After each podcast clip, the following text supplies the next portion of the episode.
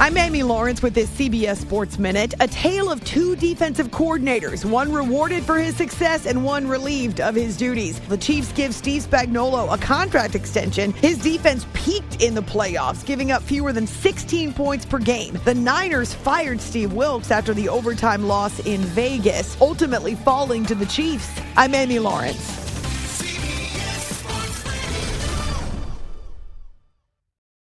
This episode is brought to you by Progressive Insurance. Whether you love true crime or comedy, celebrity interviews or news, you call the shots on what's in your podcast queue. And guess what?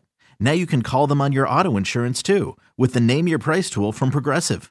It works just the way it sounds. You tell Progressive how much you want to pay for car insurance, and they'll show you coverage options that fit your budget. Get your quote today at progressive.com to join the over 28 million drivers who trust Progressive. Progressive Casualty Insurance Company and Affiliates. Price and coverage match limited by state law.